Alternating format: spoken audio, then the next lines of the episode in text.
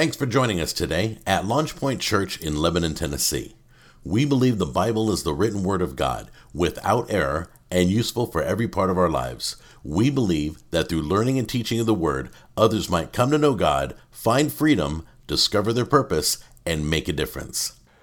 You know, my purpose in this message this morning, uh, as it has been in our in every message in our series, uh, Jesus, God Revealed, uh, is to open a just a small window in your mind uh, to the infinite expanses uh, and and attributes of God as those are revealed to us by Jesus Christ our Lord.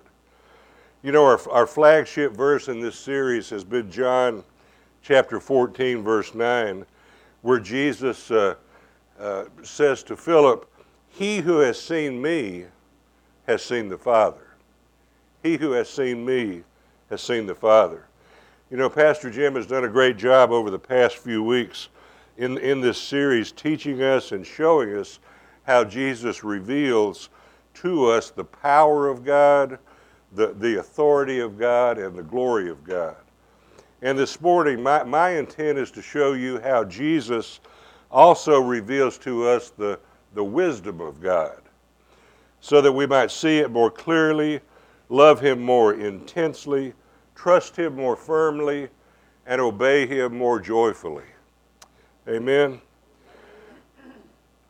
And I tell you, this is a a weighty undertaking. Uh, and I, that just kind of came over me the other other day when we were talking about this series, that we're trying to explain God. You know, the creator of the universe, the one that set every star, every planet, uh, every rock, every grain of sand in place, that who who, who His word says uh, the oceans rest in the palm of His hand, uh, that He has your name and my name engraved there. Uh, you know, how, how do you describe the undescribable? Anyway, uh, we're going to be, I'm going to begin by reading uh, what Paul said in Colossians chapter two. Colossians chapter two, beginning with verse two, Paul says, "That their hearts may be encouraged, having been, having been knit together in love and attaining to all the wealth that comes from the full, full assurance of understanding, resulting in true knowledge of God's mystery, that is, Christ Himself, in whom are hidden all the treasures of wisdom and knowledge."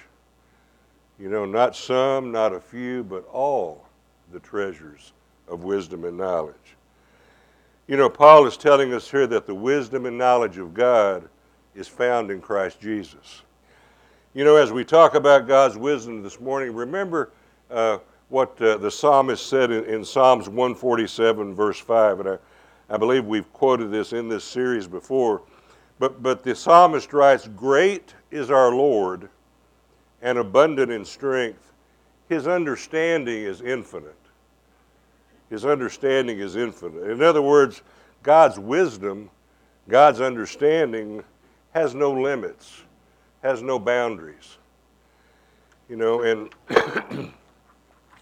you know, I think the Lord gave me a, a word of, a few weeks ago, and I, I meant to sh- was going to share it first service, but I taught myself out of it, but I think I'm supposed to. Uh, it's that too often we as Christians, we set limits on God. We set boundaries on Him. Amen.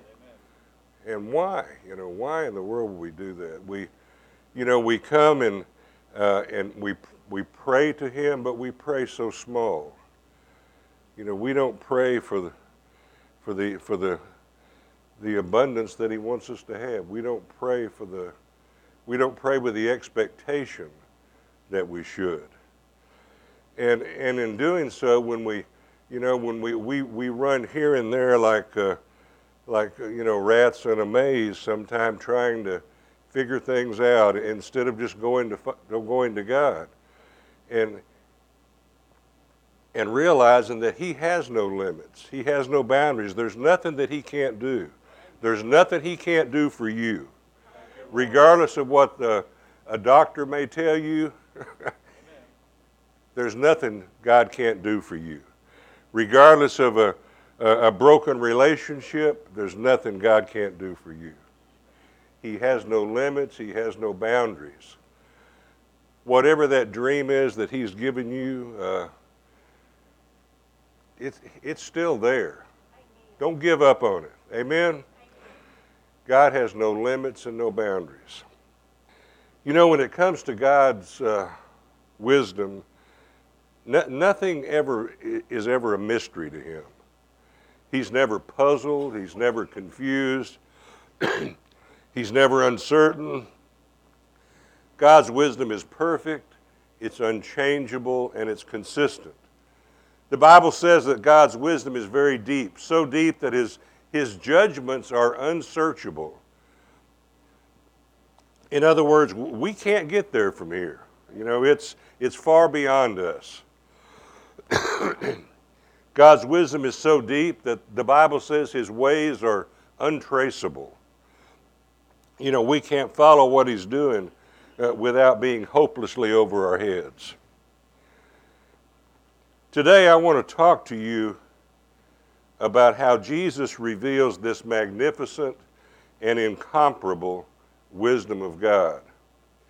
And, and if you have your Bibles, turn over to First Corinthians chapter one. And I'm going to be teaching primarily from, from verses seventeen through thirty-one. And, and rather than reading the entire passage as we begin here, I'm, I'm going to read it. In, we're going to read it in segments. You know, in First Corinthians chapter one, Paul is is um, is writing to the church at Corinth because of a problem that's that's going on there. You know, usually when we read the, the letters of Paul, he's always addressing a, a particular thing. And, and that, that's the same way with this letter to, to Corinth, to the Christians at, at, at Corinth. Uh, Paul's writing to the church at Corinth because some division, division and disunity is kind of setting in there. He's he's heard about this. And and before we go on, keep in mind that, you know, when we, when we talk about some of the cities in the Bible, we kind of lose, uh, we don't really understand or have a perspective as to what these were. In, in, in Paul's day, Corinth would have been kind of like New York or somewhere like that, it, or or Los Angeles. It was a big center, and, and, and people from all cultures, from all over the world, came through Corinth. And, and as they came through, they brought all sorts of uh, philosophies and ideas and and and and theories of, of, of on all sorts of things. And And this was the kind of the the, the milieu of the, the culture that Paul was w- had preached into at, at Corinth. And now these these Corinthian believers who had came to the Lord, uh, you know, they believed Paul's message, but now they're kind of seem to be drifting away a little bit. They're they're they're trying to add their own human philosophy and human wisdom and, and human reasoning to what Christ has already done for them. Now, certainly, you know, and I'm not saying that that if we're, you're a Christian, you're you're the smartest person in the room. Uh, that's not that's not true. You know, Chris, becoming a Christian doesn't give us the answers to everything. But what the people in Corinth were trying to do was trying to take the message of Paul, the, the message of the gospel, and add all these things to it. You know, when it comes to human wisdom and human understanding, um, you know, like I said, we as Christians don't have all the answers. You know, when it comes to things like electronics or math or, or science, uh, you know, uh, or any other field of just human learning, um, you know, many non-believers are more educated than we are as believers. They're more brilliant, they're more talented, uh, they're more experienced than many of us as believers. You know, so think about it. If you, if you're gonna, if your car breaks down and you want to go get it fixed, you're going to take it to the best mechanic, right? And you're not going to ask him ahead of time, "Are you a Christian?" We probably should, but we don't, because we want the best mechanic. You know, if I've got to have a an operation in my body, I, I want the best surgeon. I want to know that he's the best before I, unfortunately, before I ask if he's a Christian or a Jew or a Muslim or whatever, or an atheist. Uh, so, you know, the human wisdom and human learning in those areas is, is great, and we should thank God for for it. You know, but it, but if we want answers to to what life is about, answers about where we came from, where we're going, why we're here, uh, answers about meaning and purpose in life, answers about what's right and what's wrong, uh, then human learning can't help us. Human learning can't help us, and we need to keep that in the in our mind because. Uh, well, let me move on. I was about to get political there, but I won't, because uh, um, there's always somebody out there that's going to try to tell you that he knows what you need, you know? And he can he can handle your problem much better. Enough of that. Uh, well, I've watched too much news. Um, but the Word of God teaches us that, that, that human attempts to, to, to find such answers about the important questions, the, uh, the, you know, human wisdom's to find, to find answers there is, is doomed to fail. Um, we can only find the answers when we turn to God's wisdom. And, and that wisdom, God, God's divine wisdom, is revealed to us through our Lord Jesus Christ. And, and, and how does Jesus reveal God's wisdom? He reveals it, for our purposes today, he reveals it at and through the cross. At and through the cross. That's kind of the thesis statement of this, uh, of this message today. Through the cross, Jesus reveals the wisdom of God. He reveals the majesty and the magnificence of God's wisdom. You know, it, we're, as we're going to see as we go through First Corinthians here, uh, chapter one, seventeen through thirty-one, that Paul, Paul begins to show us the, uh, in this passage really five aspects of God's wisdom. Uh, the preeminence, the permanence, the power, the paradox, and, and the purpose of God's wisdom. So let's begin uh, um, in verse seventeen. I'm going to read verses seventeen and eighteen. For Christ did not send me to baptize, but to preach the gospel, not in cleverness of speech, so that the cross of Christ would not be made void. For the word of the cross is foolishness to those who are perishing, but to us who are being saved, it's the power of God. Hmm. You know, here Paul is beginning to kind of slowly lift the veil to show us the majesty and the beauty of the wisdom of God as revealed in the cross. You know, he's he's holding up the, the beauty of the cross to a people, and we have we have to remember this. He's holding the beauty of the cross up to a people that had been that had been conditioned culturally not to even think about crucifixion, not to even talk about it, uh, because of what it signifies. You know, crucifixion itself was so horrible, and it wasn't even mentioned in polite society. Yet here Paul is displaying the cross as the wisdom of God. Here Paul he, he's fully aware that the church at Corinth has been has become influenced by the world, and, and and as a result of that, it's becoming fractured, and it's struggling, and and it's beginning to fail in its mission. And his advice to to, to the believers there is to, is to glory, glory in the raw, uncensored message of the cross. And Paul is saying that the message of the cross is the very wisdom and glory of God. You know, it, it, it, it can't be dressed up. It can't be amended. It can't be ignored, and it can't be added to.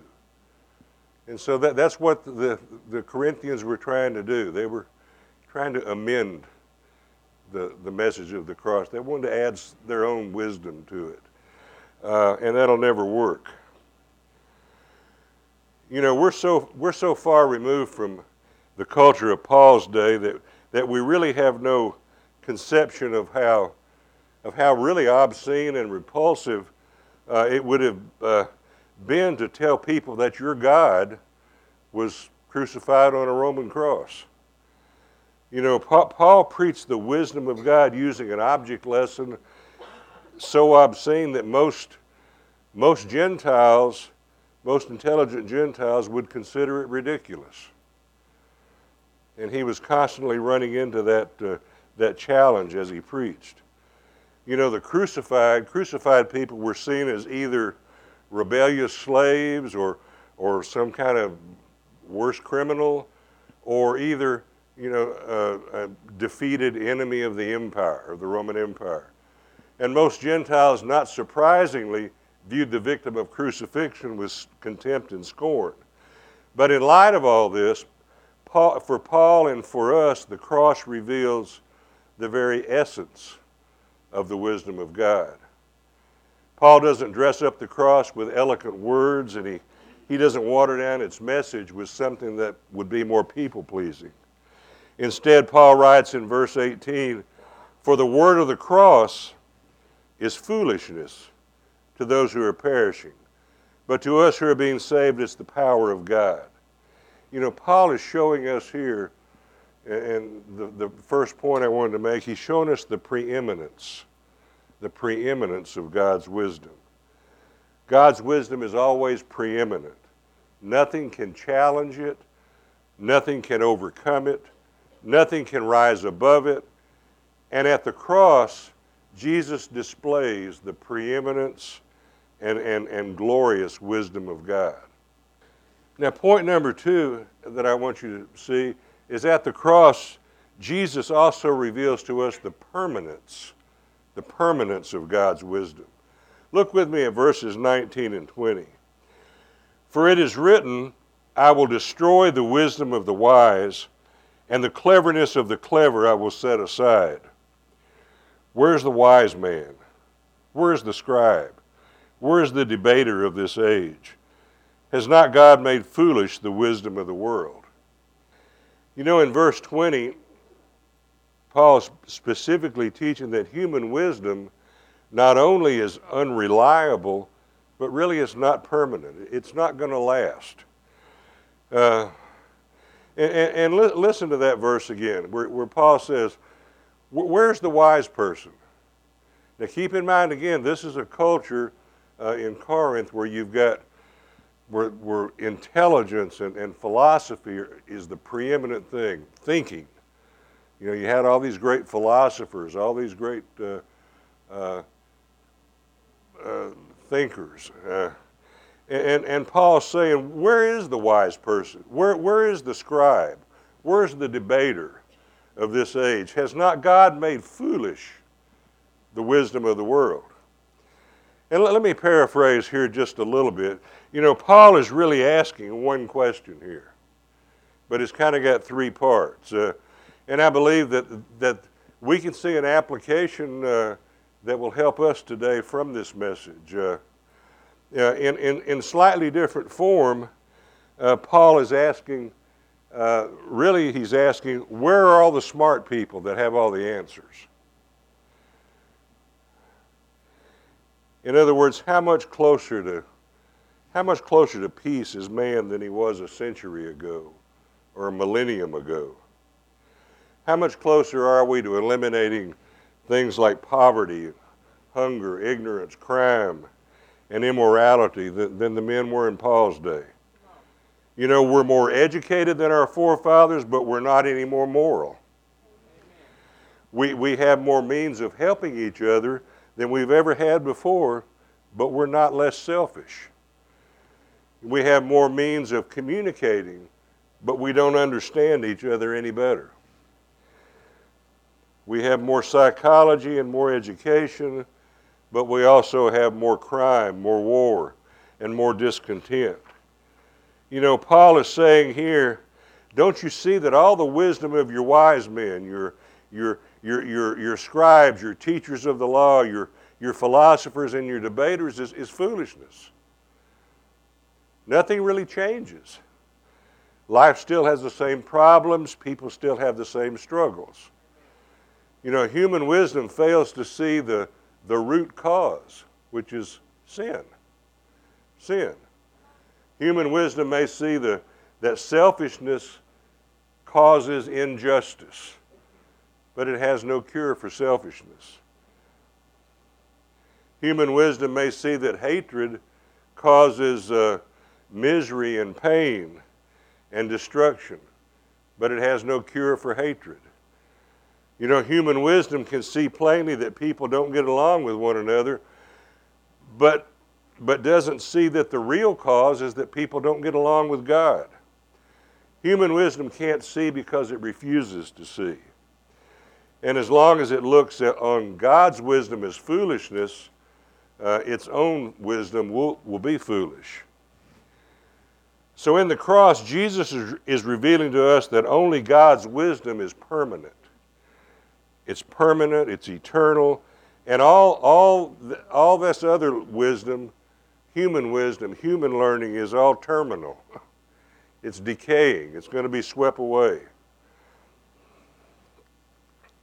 So God's, so in the cross we see God's wisdom presented as preeminent and permanent. And as we move on in this in this passage, we're going to see the, how at the cross Jesus reveals the, the power of God's wisdom. Read with me beginning in verse twenty-one. For since in the wisdom of God, the world through its wisdom did not come to know God, God was well pleased through the foolishness of the message preached to save those who believe. For indeed, Jews ask for a sign and Greeks search for wisdom, but we, we preach Christ crucified. To Jews a stumbling block and to Gentiles foolishness. But to those who are, be, who are, but to those who are the called, both Jews and Greeks, Christ the power of God and the wisdom of God.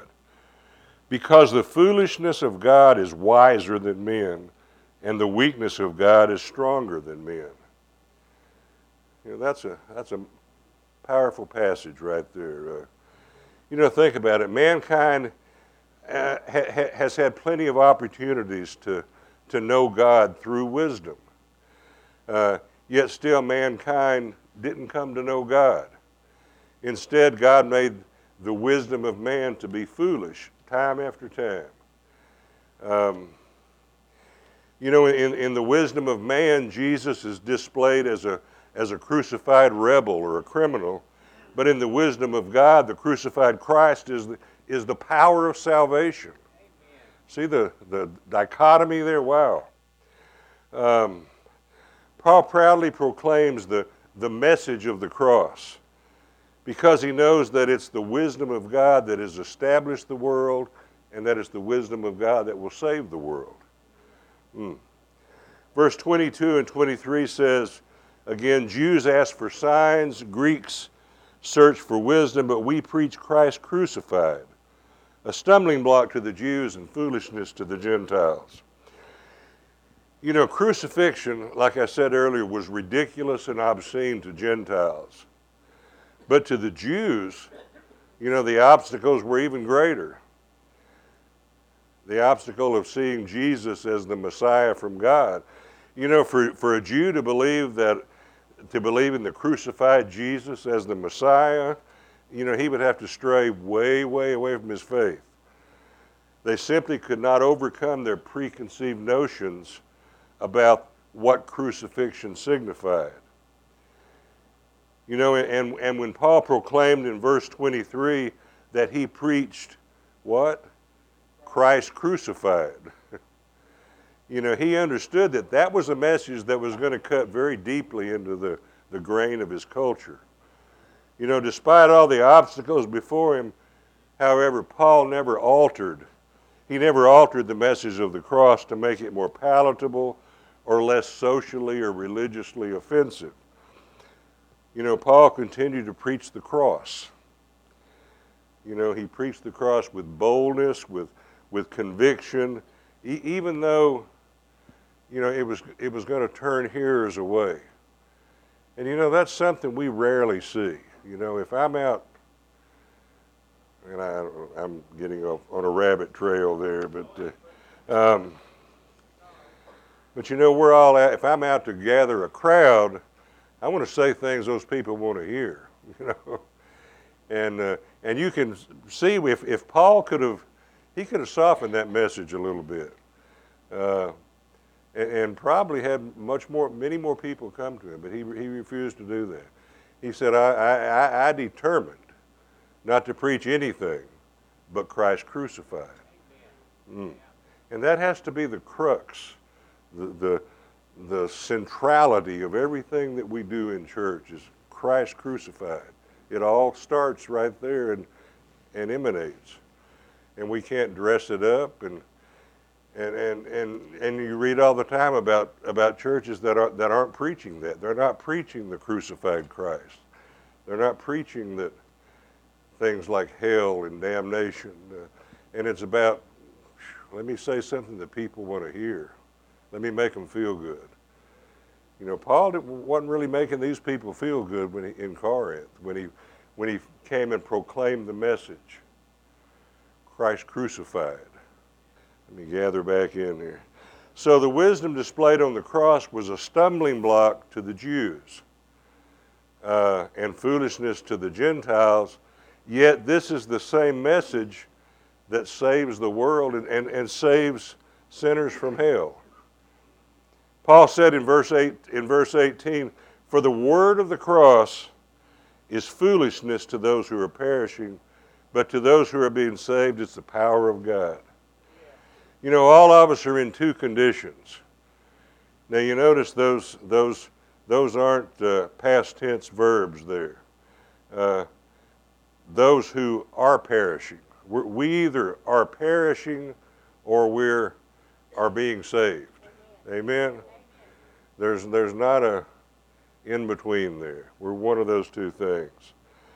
And he's saying here that the word or the, the message of the cross uh, is foolishness to those that are perishing, but to us that are being saved, it's it's the power of God. You know, in his work at the cross, Jesus reveals to us all the wisdom of God, and he reveals the power of God's wisdom. God's power is real power.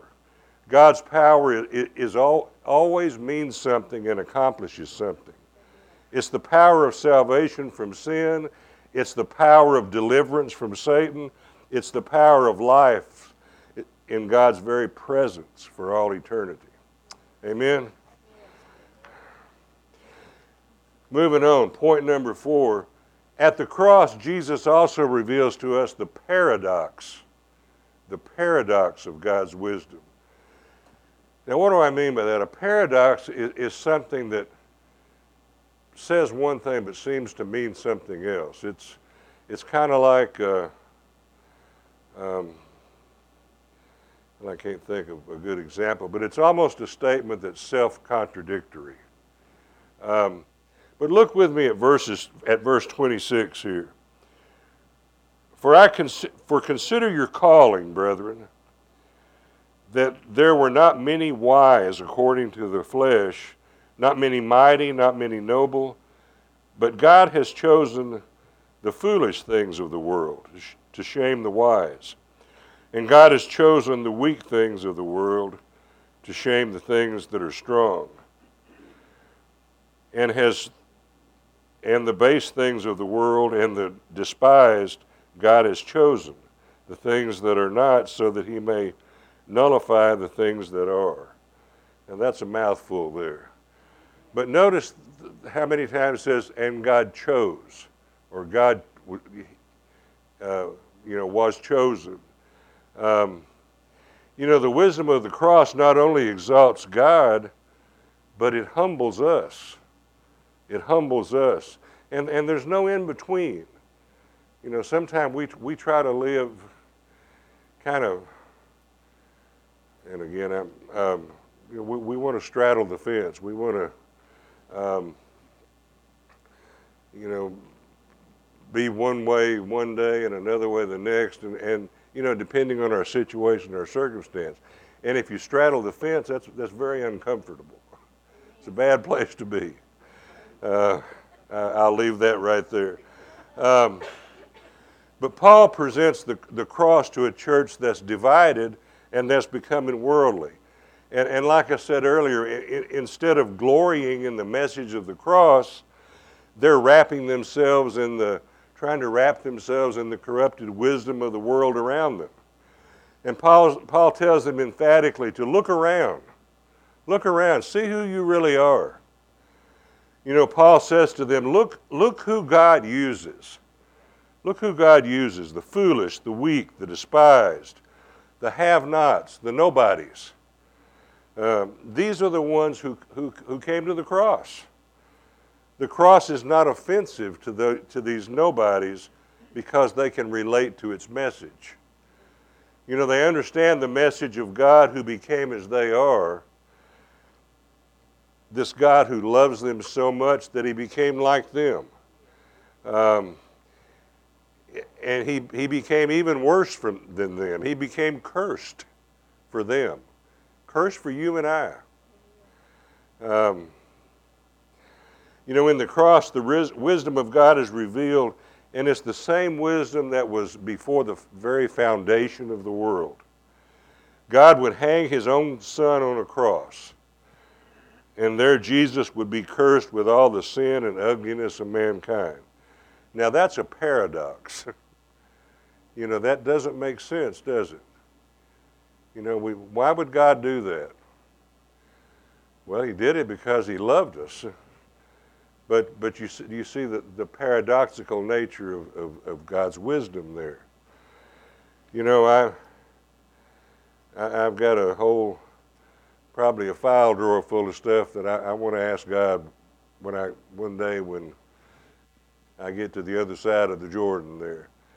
Because, you know, there's things in here that we don't understand. Amen. Uh, but just just Jesus Jesus became a nobody, a have-not, in order to reveal to the world the wisdom of God. And that wisdom is, is about humbling ourselves to the cross, that place where all where all the pride of man is stripped away. That place where there's no glory for man, but rather a place where we can we can behold the beauty and the glory of the crucified Jesus. You know, and again, you see that word humility? It, it, it runs through anything, just about everything we talk about in church. Humility recognizes our nothingness and brings us to our knees at the foot of the cross. Amen? You know, the world measure, measures greatness by many standards, and, and at the top are things like intelligence, uh, wealth, prestige, Uh, position, uh, uh, th- uh, and, and these are all things that paradoxically God determines to be at, to put at the bottom. God reveals the greatness of His power by demonstrating that it's the it's the world's nobodies that are His somebodies. According to God, the, the, the greatest man that ever lived was who? John the Baptist. John the Baptist, apart from Jesus Himself. John had no formal education, no training, uh, um, no profession, uh, no money, no military rank. Uh, he had no political position. He had no social standing or pedigree, no prestige. Uh, no, and, and the Bible says he, he was not impressive in appearance, and he wasn't a great speaker. Uh, yet Jesus said in Matthew eleven eleven, "Truly I say to you, among those born of women there has not arisen anyone greater than John the Baptist." You know, the man John the Baptist fit none of the world's standards, but he's fit all of God's standards. And what he became was all to the credit of God's power and God's wisdom. You know, the cross of Christ is paradoxical. It makes no sense in the eyes of human wisdom. But at the cross, Jesus reveals the magnificence of God's wisdom and the magnificence of God's understanding. You know, finally at the cross, Jesus reveals the purpose of God's wisdom. Look with me at verse, beginning with verse twenty-nine. So that no man may boast before God, but by his doing you are in Christ Jesus, who became to us wisdom from God, and righteousness, and sanctification, and redemption. So that just as, as it is written, let him who boasts, boast in the Lord. You know, the first and, and primary purpose of the wisdom of God that we see in, in the cross is that God be glorified. Yes. Amen? Amen. Jesus reveals the wisdom of God through his work on the cross, and that work produced salvation for us and glorifies our Heavenly Father. You know, no, no human will ever have a need or a um, or a reason uh, to boast in the presence of God. You know, we we have to humble ourselves before the cross, because wow, you know, think about it like this: the cross, because the cross has become the mercy seat, the place where Christ's blood was shed before his Father, and where our sins are forgiven. All that happened right there on that that Roman cross. Um, you know, through the wisdom of the cross, we not only have salvation, because that's the only way we can get it. Uh, you know, there's no salvation without the cross. But through the wisdom of the cross, we also have access to all that all that is Christ's. In fact, the, the, the cross allows God to do what? To place us in Christ. You know, you can, you can't hardly read any of Paul's writings without seeing a, a proliferation of that term, in Christ, in Christ, in him. Um, and it, it, it's the cross that allows God to place us in Christ. You know, the cross gives us wisdom, and the cross is the gateway for the righteousness, the sanctification, and the redemption of Christ to be ours. You know, by the Father's doing, believers are placed in Christ. Because of this, we possess the wisdom of God, which is what, according to Paul, Christ crucified. You know, the very essence, that's the very essence of God's wisdom. Through his wisdom, we have justification with God. We have sanctification in his presence. And, and we have total redemption for all eternity. You know, wow. You know, that's, those are all words that we, I know we chunk them around a lot, but they're so power-packed. Uh, uh, don't ever take them for granted. Um, you know, to me, w- w- when I reflect on the cross, and I, I, I honestly don't do it as often as I should. Uh, but at, when I reflect on the cross, when I reflect on the wisdom of God revealed at the cross, I, I'm just kind of blown away by its magnificence. Mm. You know, I, I'm, I'm crushed by, by the awesomeness of it. I, I'm humbled by its majesty and, and, and its significance.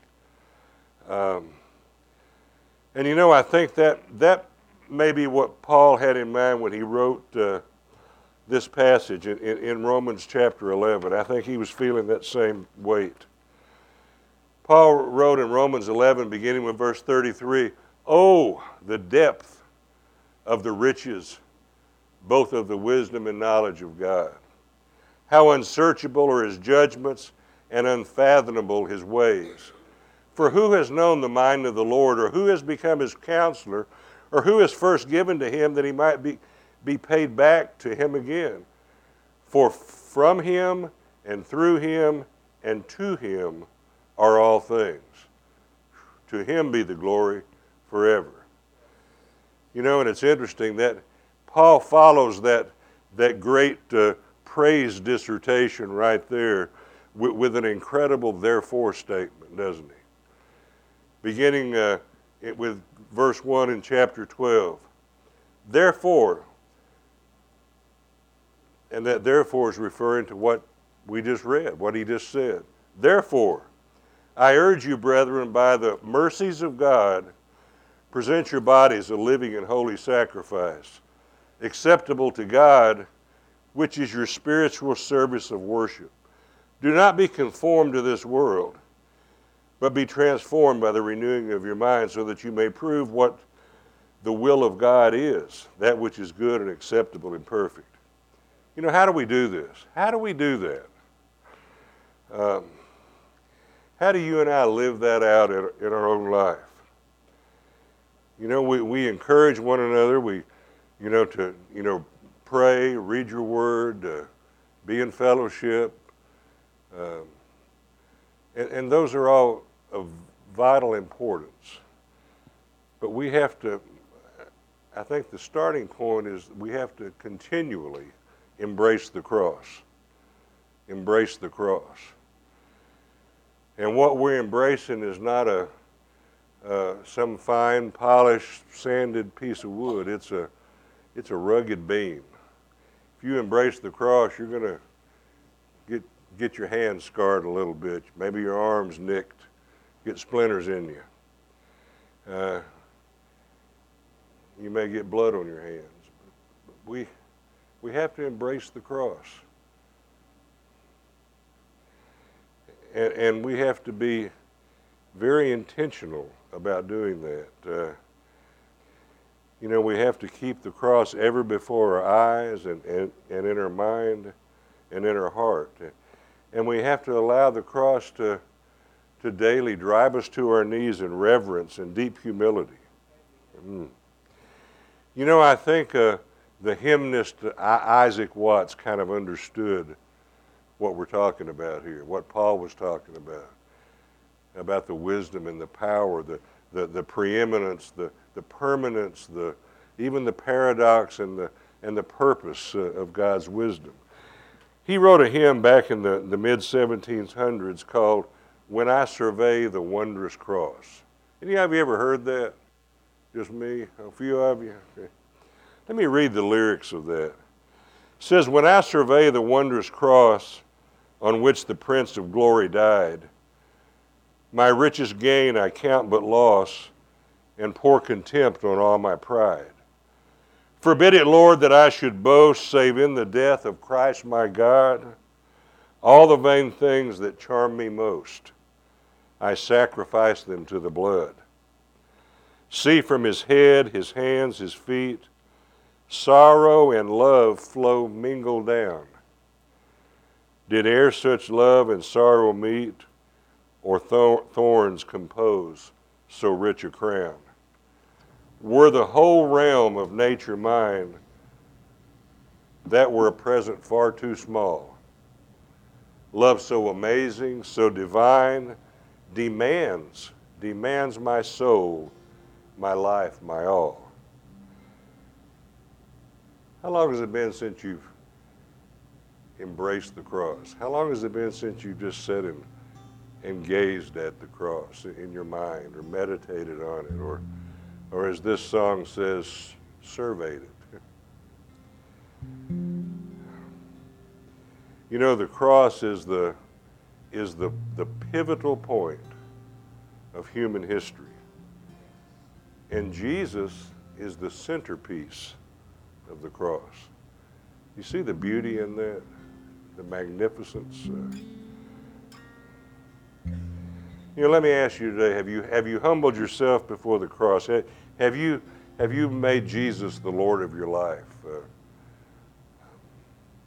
you know, have you have you surrendered yourself to Him? Have you expressed your your faith that and belief that Jesus did and was who He said He was? If you haven't done that, why why wait another minute?